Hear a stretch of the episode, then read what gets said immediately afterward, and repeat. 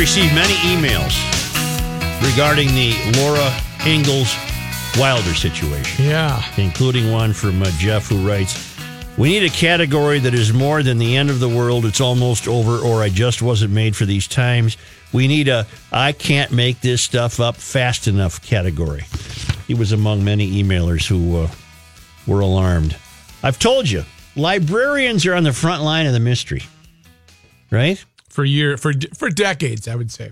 You've been saying that. A division of the American Library Association is removing author Laura Ingalls Wilder's Wilder's name from a prestigious children's book award because of her of her portrayal of minorities, specifically blacks and Native Americans, in the best-selling classic uh, books. According to the association's website, the board of the Association for Library Service to Children unanimously decided to change the name of the Laura Ingalls Wilder Medal to the Children's Literature Legacy Award.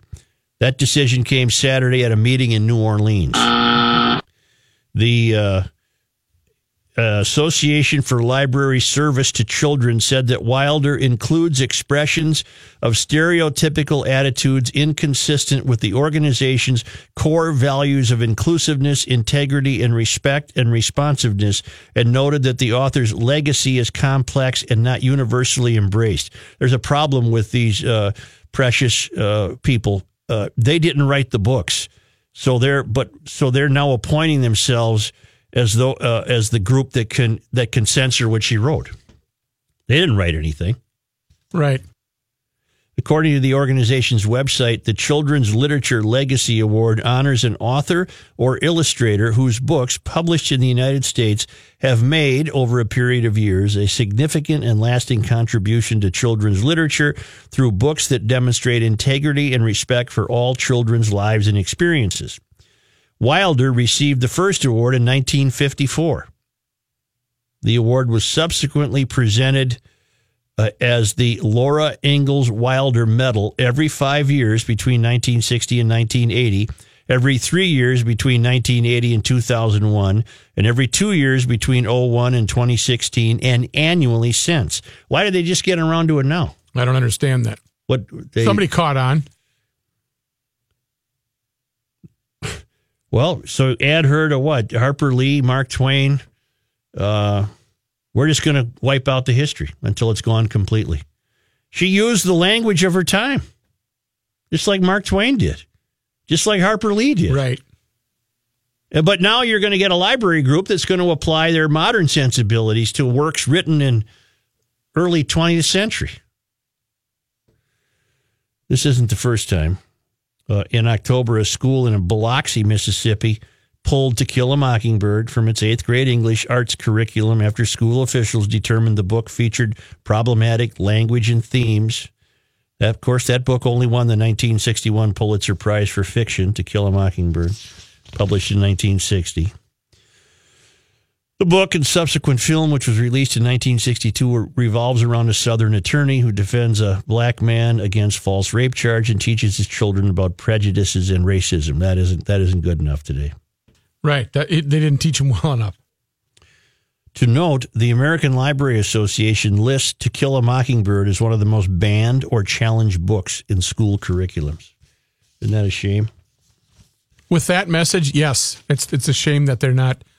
Everybody should be should read it, not be forced to. Everybody I've, I've read never it. read uh, the Little House on the Prairie books, uh, Well, you've seen the episodes, but I've, I'm certainly aware of it. And uh, yeah, Pa caught a chicken named it Kiev. what now? Pa caught a chicken and named it Kiev. Did that really happen? Yeah, Matt? that would happen in the. Uh, that was Laura. like Laura said that to Mary, but it's funny because he caught a chicken and he named the chicken Kiev. Chicken Kiev. Chicken Kiev. Was it Mary the blind one? Mary uh, was blind. Yeah, Yeah. that kind of someone really kind of lost me in this in the series. Yeah. Well, as Adam. much as, as as casual as my exposure to the to the television series would have been, uh, I'm unaware of any uh, use of racial uh, negativity or anything. This is the first I've when I saw this is the first I've ever heard of that. I mean, she was in Minnesota. What, what was she in? What was it called? Walnut Grove. Walnut Grove. Yeah, but she's born in South Dakota, Laura was. Yeah, but I'm just saying she was in the Midwest. I mean, it was. um Well, let's put it this way: no, nothing is safe from the revisionists. No. Nothing is Nope. safe from the revisionists. I, I'm sure Laura Ingalls Wilder, uh, just like Harper Lee and just like Mark Twain and just like anyone else who's now not safe from revisionists, were merely uh, the products of their time. And that's no longer allowed.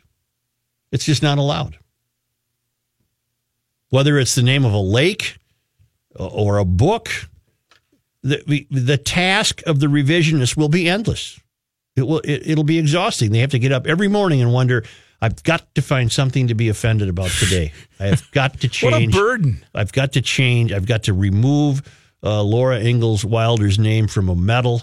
I've got to change the name of Lake Calhoun. Your work will never be done, but it proceeds. What's that? Lake Calhoun got changed to what?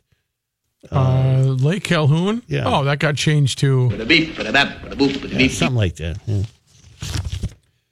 Well, And and that's a think about that also. That's a modern day uh, prop. Somebody thought this is something that really needs our. att- Isn't there other things that need their their, their attention of librarians and, and young readers? and- librarians for the most part are Mysterians, but why why did they did they wake up this year and decide that they needed to target her? What weren't they this sensitive two years ago? I'd be interested to know why. Weren't they this sensitive last year? They were, but now they're empowered. I guess. That's what it Are is. they empowered because it's a they're re, it's a Trump thing or Yes. yeah but Because they know, like you mentioned last hour, they'll be lauded. but Obama defended To Kill a Mockingbird. Remember? Yes. He stepped forward and defended To Kill a Mockingbird, said, My kids read it and they, they could certainly continue to read it. Uh, he, he offered wise counsel about that. The American, they, they, then they probably patted themselves on the back down in New Orleans at the convention and said, Well, I'm glad we got that taken care of. We've really straightened a lot out now about the world's problems. Right. What do you think an author would rather win? The Laura 50 years ago, a film came along that instantly captivated the nation. Based on the timeless novel by Harper Lee, To Kill a Mockingbird brought to life an unforgettable tale of courage and conviction, of doing what was right, no matter what the cost. And it gave us one of the great heroes of American cinema, Atticus Finch, played so memorably by the late Gregory Peck. Half a century later, the power of this extraordinary film endures. It still speaks to us.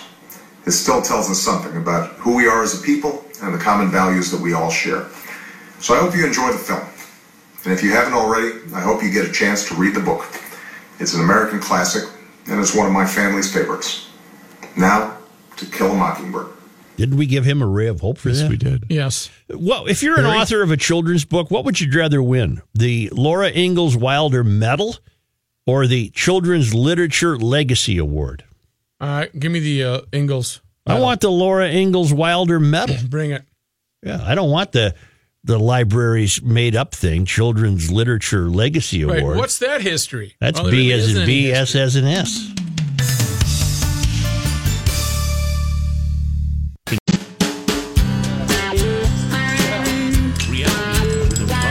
The Joe Soucheray Show.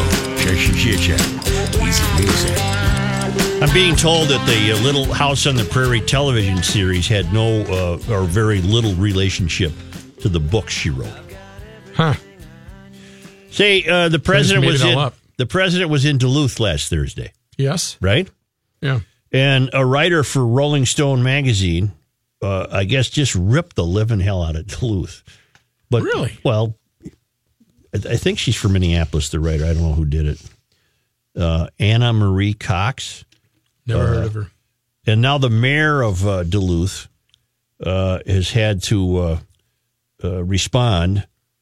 Uh, the mayor of Duluth is Emily Larson, and she is rejecting the idea that uh, Duluth was portrayed as a grimy city. And uh, I read it. I, I, I, I was aware of this controversy, so I, I looked up the piece that Cox wrote, and and it's uh, she was uh, terribly uh, uh, eager to uh, to just rip the hell out of Duluth because she, because she called it Trump country. So so therefore, Trump's okay. presence in Got it. Duluth gave her the poetic license to find everything else wrong with the place because they had the gall to have that Trump showed up there. Therefore, Duluth must be a, a lousy place. And, then, and you're writing for Rolling Stone, so you're not going to say it's great that Trump visited there. Right. Of course. Uh, she did say that Duluth is known for its natural beauty, good health and outcomes, relatively low crime, and high standard of living. She also disparaged the city as a struggling post manufacturing cipher with the highest drug overdose rate in the state. Commented on a skyline dominated by a stolid, brutalist mid century relics in a downtown in which every surface is covered by a thin layer of grime. That's not a nice thing to say. Larson took issue with that and chose to respond publicly in an open letter to Cox and Rolling Stone released Friday afternoon through the city. Uh, shortly after the letter was released, Cox retweeted it on Twitter, writing, I'll be in touch. Uh, in the letter and in a telephone interview, Larson acknowledged Cox accurately pointed out some problems Duluth faces. Uh, I think the writer has some really accurate points, and I didn't want to discount part of the truth she was sharing. Uh, Cox was right, Larson wrote, to say that Duluth, like other cities, has serious issues with opioid abuse and domestic violence, although she also detailed the city's efforts to respond to those problems. Uh, but Larson disputed much of the rest of the piece, including Cox's grime reference. What you call grime, we call reconstruction dust and progress, Larson wrote. Just blocks from the arena where you spent your time, we are embarking on a bright future for our main street, replacing 100 year old pipes, improving our infrastructure to advance our city's energy system, and building toward a more efficient Duluth. Uh, where Cox referred to the heavily Democratic city of Duluth as part of Trump country, Larson suggested she not focus just on red and blue politics. She touted the city's green, 7,000 acres of parkland, mhm, our great unsalted sea. Uh, she even worked in a Dylan reference. Isn't your magazine named after a song by some guy? Yeah, he was born here. Uh, Larson concluded by inviting Cox to pay a return visit to Duluth, promising to leave the Enger Tower light on for you. Uh, Cox apparently has promised to come back. I think she lives in Minneapolis. I think that's what I read. Uh, but it was a it was a hit piece. It was a a, a predictably uh, a sour a piece that uh, uh, basically uh, Serve no purpose. well, it basically was tantamount to the old Hillary dragging out the line about the deplorables, you know, and these look at these poor saps turning out for Trump, and they live in this hellhole of a city, and blah blah blah blah. come on. Ah, what are you gonna? I love Duluth. You know what are you gonna do? Yeah. What are you gonna do? We don't. Uh, I can't get the Good uh, Deeds channel up and running because it apparently is already existing. It's so successful that you're finding many uh, potential entrants, correct? It just celebrated its 10th anniversary. right. We just got another one though.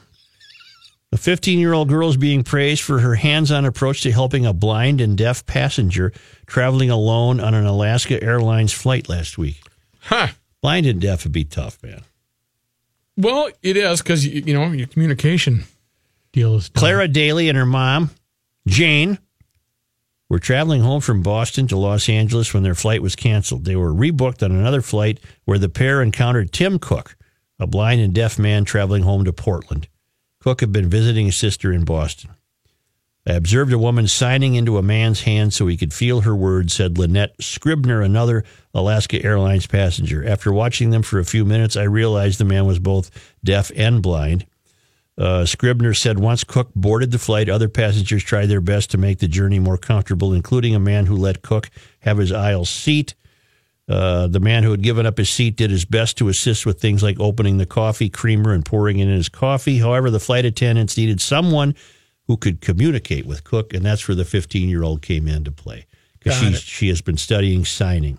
So it sounds like the whole the whole uh, everyone on the plane was wonderful. Everyone on the plane was charitable. Wasn't that nice, Eater? Uh, How nervous you would be not to know where you're going, Right, where you're sitting, that kind of stuff. Traumatic. Well, yeah, and you can't talk to the guy. Right. You got to sign the talking, Matt. You Wasn't to- that You have to sign the talking, right? So you'd, you'd be like this, you know, go to the car. but you have to sign the talking in into the palm of his hand. That's what I'm saying. You, Yeah. You would have his hand and you would. Wasn't there a uh, You know how you always hear, "Is there a doctor in the house?" yes? They they uh, put on the PA system, "Is there a signer in the house?" And sure enough, there was. I can go thank you, Mm-hmm. and I can go like this. Look at milk and cookies, Oh yeah. What's milk again? Like you're milking a cow, Really? and then cookies is just. Mm-hmm. Wasn't there a movie though about a blind and deaf guy traveling? Or no, that was two guys. Um, Richard Pryor and Gene Wilder. Silver Streak. Yeah, but that that Was had it- nothing to do with blindness or deafness. Hear no evil. Hear no evil. See no evil. Right? You're getting worse, man. You're, you're, That you're- was a legitimate- You're falling apart. See no. You're thinking of Silver Streak. No, see no evil, hear no evil Yeah, was, was Gene 1989. Wilder. A blind man named Wally, Richard Pryor, and a deaf man named David Dave Lyons meet when Wally applies for a job in Dave's New York City concession shop. I bet that was quality. I bet Rotten Tomatoes gives it about a maybe a seventeen percent, and the popcorn is knocked over. I sat with Tim's. Uh, I sat with Tim on the flight. Uh, uh, Daly said, and he just wanted to talk. So that's what this young lady uh, Wait a minute. did. To talk, you'd have to sign with him. That's what she did. She sat there and signed with him, talked to him. In other words, so she she would make my good deeds channel, Okay. but but the channel uh, already exists on YouTube apparently. Maybe he was just like everybody else in the airplane, just want to be left alone. Right no, on. he wanted to talk. Oh, okay. And, and news of this because I'm sure somebody had to film it for their Facebook or InstaSmap or Mm-hmm. whatever. News of this went viral. Oh yes, went viral. Hey, viral. viral, the word that's banned from the Krabby Coffee Shop. You Can't use the word viral. Virus. It means of or pertaining to a virus. It has nothing to do with the how many times your tweet went out. Mm-hmm. You know what I'm saying? I bet you're getting a lot of feedback from those columns, huh? More than uh, almost anything I've ever written before in my life. Because people people want that. I live in Cincinnati. I'll be in St. Paul the second week in July. Where is it located? it's just fantastic. And uh, of course, uh, uh, it'll become uh, even more popular uh, because uh, Kenny and uh, Pat, uh, I think, will try to work it at the fair, do sell coffee or something. I think so. Or no, we can't sell it because that would violate some food rules. So, so They'll work maybe they'll just have lousy coffee to give people. right. Say, uh, we'll be back shortly, but now thanks to our great friends in Owatonna, Minnesota at Federated Insurance, where it's their business to protect your business, and nobody does that better than Federated. It's Bruce Vail from the Wall Street Journal and Your Money Now. Well, we are looking at a pretty dismal day to start the week on Wall Street. The investors are really rocked by all of these trade concerns. And right now, the Dow Jones Industrial Average is down 407 points. It was a lot worse a little while ago. The Dow approaching a 500 point loss today. But then about two hours ago, it was down only 300. So the market really bouncing around a bit in late trading today. The NASDAQ Composite is down 191. The S&P 500 is down 47 points. Despite a couple of last-ditch efforts to keep the chains alive, it looks like it is the end of the road for Toys R Us and Babies R Us. The stores that remain open now will all close by Friday, and some won't even make it that long, with some closures set for tomorrow, Wednesday, or Thursday. Harley Davidson said the new tariffs enacted by the European Union will raise the cost of bikes exported to the EU by about $2,200, but the company said it will not raise the retail prices of the bikes because it believes passing the costs on to customers would have an immediate and lasting detrimental impact. Instead, Harley plans to shift production of some EU bound motorcycles that it makes in the U.S. to international facilities to avoid the tariffs. I'm Bruce Vail with your money now on E 1500 ESPN. All right. Thank you very much for that uh, Monday report, Mr. Vale. We'll talk to you in one hour. Meanwhile, I got to tell you that the Adrian Heath Show is taking the show on the road. Adrian and Jamie Watson will be live this Tuesday from 6 to 7 p.m. at the local in downtown Minneapolis. It's presented, of course, by Heineken, a fine beverage. Come out for soccer talk, drink specials, and many prizes. More details about the Adrian Heath Show, Tuesday, 6 to 7 at E 1500ESPN.com. Keyword on that is events. and this station.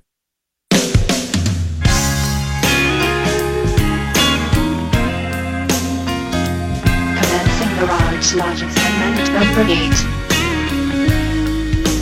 Here's John Height. Thank you, Joe. It's partly sunny and 81 degrees now. This update brought to you by MetaFast. Twins are off today. They'll be in Chicago tomorrow to kick off six games against the two Chicago based teams. First three against the White Sox, then three against the Cubs. They'll finish up that road trip in Milwaukee before coming back home. They uh, did make some roster moves. The Twins yesterday optioning starting pitcher Fernando Romero to AAA Rochester to take his place on the roster. They've recalled reliever Alan Busenitz and outfielder Ryan LaMarre also optioned, and they'll make a corresponding roster move before tomorrow's game.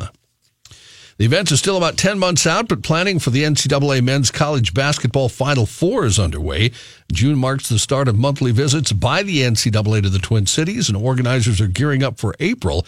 Kate Mortensen is the president and CEO of the Minneapolis Final Four Local Organizing Committee. She said it takes a lot of work to make it look easy. Mortensen and Minneapolis Final Four Local Organizing Committee just wrapped up a visit from the NCAA, hosting about 40 different meetings with city and county leaders. Mortensen said every month we're going to be drilling down to a deeper level of detail. Included in the meetings are Minneapolis Police, announced as the lead law enforcement agency for the event. News notes from today. All 13 members now of the Minneapolis City Council today signing a statement calling for the quick release of police body camera footage in that fatal officer involved shooting over the weekend. A report from the Hennepin County Medical Examiner's Office says 31 year old Thurman Jr. Blevins died of multiple gunshot wounds. At least one of the officers involved in the shooting did have a functioning body camera. Today, all 13 members of the City Council signing the statement asking that the footage be released for public viewing as quickly as legally possible. Former Shakopee Superintendent Rodney Thompson is now facing new charges. Thompson, arrested in November, originally faced 21 charges in connection with misuse of a district credit card. Didn't he buy like Vikings tickets and all sorts of stuff? All kinds of oh, stuff, yeah. yeah. He's got new charges. He's been charged with six counts of theft by swindle, 13 counts of embezzlement of public funds, and two counts of receiving stolen property. Oh. Well, according to the new court documents, he has now additionally been charged with two counts of misdemeanor computer theft, a misdemeanor count of computer damage, and a gross misdemeanor count of unauthorized computer access. according to the Shakopee Police Department, the new charges are connected with the unauthorized access and alteration of a Shakopee School District Google Drive account after Thompson's employment had been terminated. A criminal complaint says Shakopee School District officials noticed suspicious activity during an audit of the district's Google Drive in May. Officials found activity related to an email address that was neither approved nor assigned by the district. Authorities say uh, Thompson set up the email address prior to his termination in order to share documents he could access with his approved superintendent email account to his personal account. Authorities could see Thompson accessed and downloaded several files on the district's Google Drive, which included name, special education designation, ethnicity, gender, and student ID number for hundreds of students, according to the complaint. What's the what's the what are we suspecting him of? Uh, What's the draw to do that? I don't understand. Yeah, I don't get it either. Although none of that is can be made public by law, so he shouldn't even had access to But it. what? So so he can get his work email at home. Big deal. well, no. No, it wasn't his work email. Oh. It it was materials that he shouldn't have had access to, especially after his termination. That he, Well, he had his hands everywhere. Yeah, didn't he? he's a did. bad guy. Yeah. Yeah. According to police, Thompson turned himself into the department on the four new charges. What does he stand to? I mean, is he going to go to jail? What- What's what does he stand to face I, here, Johnny? I would assume. I don't know. Uh, I would think just the 21 cases of embezzlement of public funds. I hope so. I'll be on paid administrative leave. The president's economic approval rating surged six points to 51%, according to the latest CNBC All America Economic Survey. 54% of Americans say the economy good or excellent. That's the highest recorded by CNBC in 10 years of the survey. The quarterly poll of 800 adults nationwide with a margin of error plus or minus 3.5% conducted June 16th through the 19th. For the first time since President Trump took office, the uh, survey shows more than half of the public approving of his handling of the economy. It appears to have had some impact on his overall job approval rating. Economic approval rating ranging six points, uh, rating surging, excuse me, six points to 51%. His overall approval rating rose two points to 41% from the first quarter survey. This guy in Shakopee was the super, right? Correct. Yes. Okay, wasn't there just a guy up in Stearns County who was a super who was uh, he would uh, what He went to Quick Trip. to expose himself? Yeah, That's correct. Yeah. He was a super too. Yep. Uh huh. Are the supers cracking up? They're like band teachers. Uh, Samer theory, maybe. Too many horns. Well, isn't it? It almost seems like they're just seeing what they can get away with. Because it's hard to screw up a super gig. That's the world's greatest club. Sounds yeah. like a lot of them have too much time. and here's though. two guys that managed to screw up being a super. That's hard to do. There'll be openings. Do you think they'll come from people in the club? Oh hell yeah! Well, when we when Johnny first did the Thompson story months ago or whenever it surfaced, m- my original thought was you're using a, a credit card issued to you by your employer. Yeah. Why why do you think you're going to get away with making these purchases with the with the comp, with the school's money? I'd start before that and wonder why in the hell would the school give you a credit card? Good point. Mm-hmm. Emergency response. Considering the fact that they don't have to keep a budget. Right. You know, they can just go over. Mm-hmm. Emergency responders across Southern California mourning the loss of one of their own today after a gunman shot and killed a Long Beach firefighter who was investigating a fire alarm at a high rise senior living facility. 45 year old fire captain Dave Rosa was fatally shot while investigating reports of an explosion and the smell of gasoline inside the Covenant Manor Senior Care Facility about 4 in the morning. Rosa and another firefighter were hit by gunfire while inside the 11 story high rise, helping to trace what had triggered the building's sprinkler system and forced residents to shelter in place. A third person, a civilian, also shot, is expected to survive. Firefighters were near the unit when the blast occurred and shots rang out, and Rosa and the second firefighter were hit. Uh, police took one person into custody. It appears that person is a resident of the facility. Uh, Dury uh, saying, uh, Dury, the public spokesman, saying with his voice choking, this is a tough day. Second firefighter, 35 years old and in stable condition. Legendary restaurant, uh, restaurant, legendary astronaut Buzz Aldrin, who's walked on the moon, is facing a major challenge at home from his kids. Andrew Aldrin and Janice Aldrin say their 88 year old dad is in declining health and want to be able to make financial decisions on his behalf. But the NASA astronaut responded by filing a lawsuit claiming his kids are slandering him by saying he's suffering from dementia and Alzheimer's. Business manager Christina Korp is also named in the lawsuit filed earlier this month in Brevard County, Florida. Buzz Aldrin told the Wall Street Journal in an interview last week nobody's going to come close to thinking I should be under a guardianship. Aldrin alleges in the lawsuit that the two kids and Korp intentionally withheld pertinent financial and business information belonging to him. The suit claims that Andrew Aldrin and Korp transferred nearly 500 grand for their own use. They are accused of elder exploitation in Aldrin's lawsuit. The children, they're seeking control of their father's finances, want him to undergo a competency exam. Andrew and Janice Aldrin said in a statement to the Wall Street Journal they are deeply disappointed, uh, disappointed and saddened by the unjustified lawsuit that's been brought against us individually and against the foundation that we've built together as a family to carry on Dad's legacy for generations to come. Korp was fired by Aldrin last month, but continues to represent herself as an employee of the space legend, according to the lawsuit. She has acknowledged Buzz Aldrin's cognitive decline. The children note in their request for an examination, according to the journal. Richard Benjamin Harrison, known to fans of the hit TV series Pawn Stars as the old man, has died. Family confirming that this morning. How old was he? 77. Do we Wow, what- he's only 77? Yeah, he looked a lot He younger. Yes, I he was gonna didn't- say. he didn't ever appear to be in good health. No.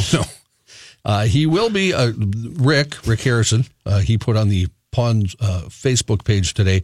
He'll be remembered as the best father, grandfather, and great grandfather you could have by family and by fans.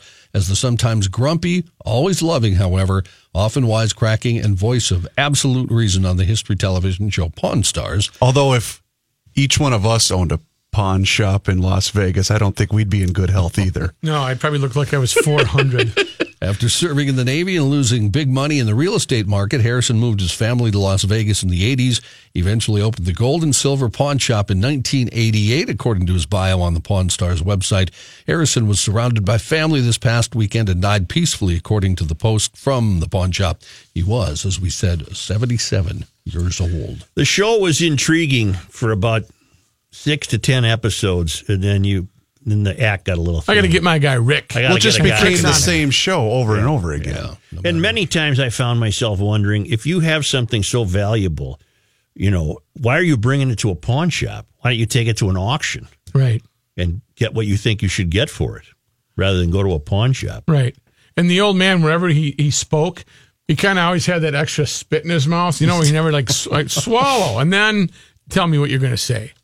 He's always mad at Chumley. Wasn't he always Always. mad at Chumley? Oh, Did yeah. Chumley survive his uh, brush with the law? I don't think so. I think Chumley went to the old slammer. I don't know. Didn't he? I, don't, I haven't heard. I haven't to be watched the truthful. show recently. I'll uh, I'll research that and get back to you. I, would- I'd love some information on that. That'd be fantastic. Okay. Chumley, yeah.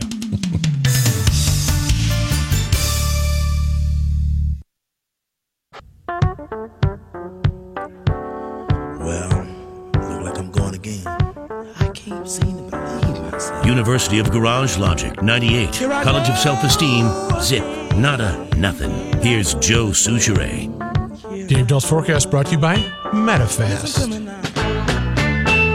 Here's Dave Dahl. Thank you, Joe. We're up to 81, heading for a high of at least 83. We have hazy sunshine out there, clouds to our west, and some thunderstorms just coming across the South Dakota Minnesota border. I think late tonight, be after dark, and more than likely even after midnight before the showers really move into the Twin Cities. And they'll be, you know, heavy at times. I don't think we're going to have a severe weather threat at all. Most of the severe weather stays way to our south, down in northern Iowa.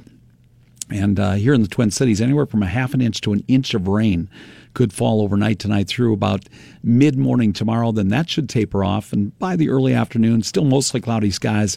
Temperatures a lot cooler tomorrow, 75 for the high and less humid as well. Southeast winds around 5 to 10. And then for Wednesday, mostly sunny and warm, 85, 90 on Thursday, Friday up to 96. Saturday 90, and then it begins to cool down after that. Sunday, scattered showers and storms 84, but it goes right back up as we head toward the 4th of July. We're looking at 88 Monday, low 90s on Tuesday, and for the 4th, probably in the middle 80s, and there will be some scattered thunderstorms, it looks like, on the 4th of July. But until that time, we're going to have locally heavy rainfall developing late tonight, low down to 65. Right now, we're at 81, Joe, and I have the records for the day. June 25, 98 on the state 98, in 1934, 1934. 46, 46, 1957. 1957. Thank you. Thank you, Joe. As KARE 11 does that uh, segment called Land of 10,000 Stories. Yes. Is that uh, Boyd Huppert? Boyd Huppert, yeah. He's I don't know that there's there's no byline on this one, but I noted that I, I have found my new hero. Uh, a 90 year old guy in Rochester Oh, I saw this. Didn't see that. What is it? named R.J. Smith. Okay. He's been collecting golf balls Yeah. for 80 years and has 70,000 golf balls in milk crates in his garage, and he's going to sell them. He's going to get ri- get rid of them all, and he uh, he doesn't want any money. He plans to donate every penny he must he might get uh, to charity. Charming. He says it's it's just payback time for all the good health I had to hunt golf balls all these years. Smith said, "This guy I can completely identify. Yeah, you are a hunter. I like finding golf balls now better than playing golf. How many did he put in the washing machine? That's a good. I thought of that same Right. thing. How did he clean them? Is what I want to know. Smith collected his first ball as an 11 year old caddy. Uh, aside from his break for military service in the 40s, he never stopped collecting balls. Today, the collection fills 460 milk crates, stacked floor to ceiling in the garage in his backyard. The crate, the crates contain some 70,000 balls, no two alike. Well, that's not plausible. That's why I was wondering who wrote this. It, it's not plausible. They are alike. There's there's plenty in the seventy thousand that are identical. Right. You know, he's probably got four hundred pinnacles that are all the same. I mean, Right. you know, okay. This it's a magnificent obsession Smith calls his pursuit of nearly eighty years. In his entire life, Smith has never paid for a golf ball. Instead, he hunted them down mostly in the roughs, ponds, and woods at Rochester's golf courses. This is my office, Smith says with a laugh as he hunts in a wooded stretch along the first hole at Northern Hills Golf Course. He'll come in and get a cart. I'm just heading to my office quick. Hold my messages, says Mike Manahan, the pro at Northern Hills. Manahan compares Smith's ability to navigate the thick brush in search of a wayward ball to that of a goat. Midsummer, it's 95, 100. He's out there, Manahan says. He comes back dripping wet. He comes back with burrs in his hair. Smith shows little sympathy for those who lost the balls he's found. No, he said, you're supposed to play in the fairway. Smith's collection includes thousands of logo balls from automakers, colleges, and professional sports teams. His oldest ball is from 1917. Oh, My wife always knew where I was, Smith says. I was I wasn't sitting in the bar. He does like to sit these days for a few minutes at Northern Hills' third hole. That's where a bench was erected to honor Smith's wife, Dee, who died in 2002. I couldn't get her off the golf course, and she couldn't get me on to play with her, Smith said. So I just go hunting golf balls while she played. This guy quite literally got to the point where he enjoyed finding them more than playing. I can identify. I was just gonna say.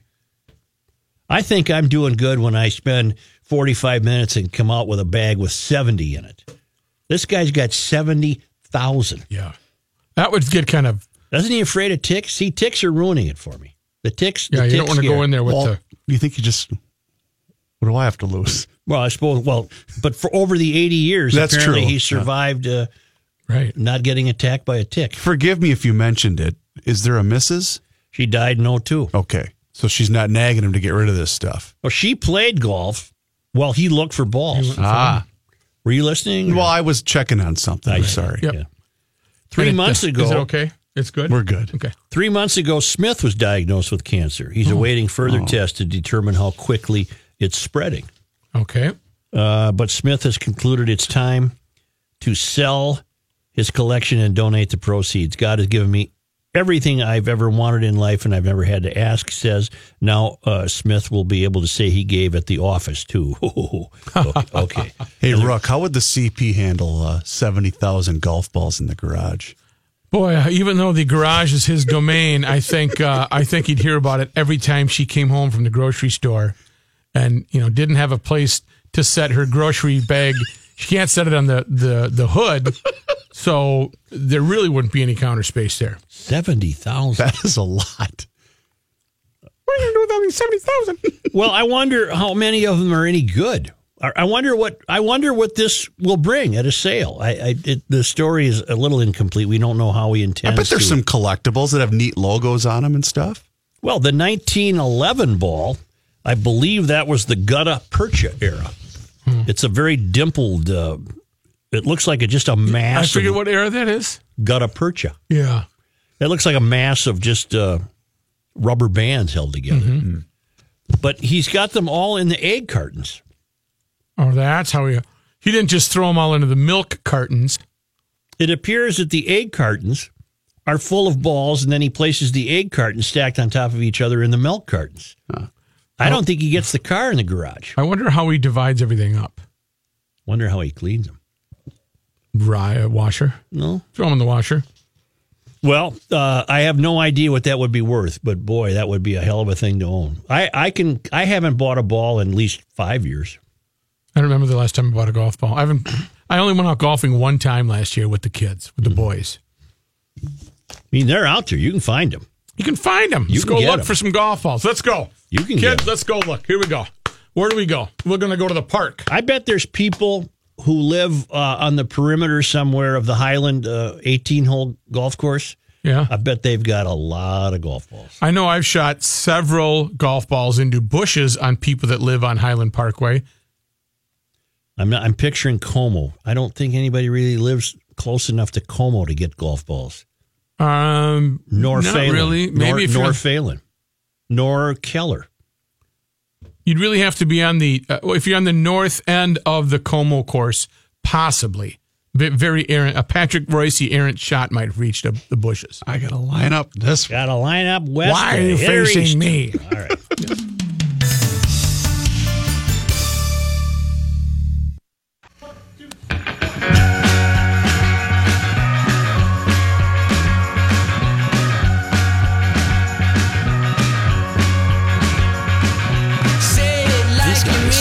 urban wildlife than a DNR field agent with a PhD. Joe Soucheray.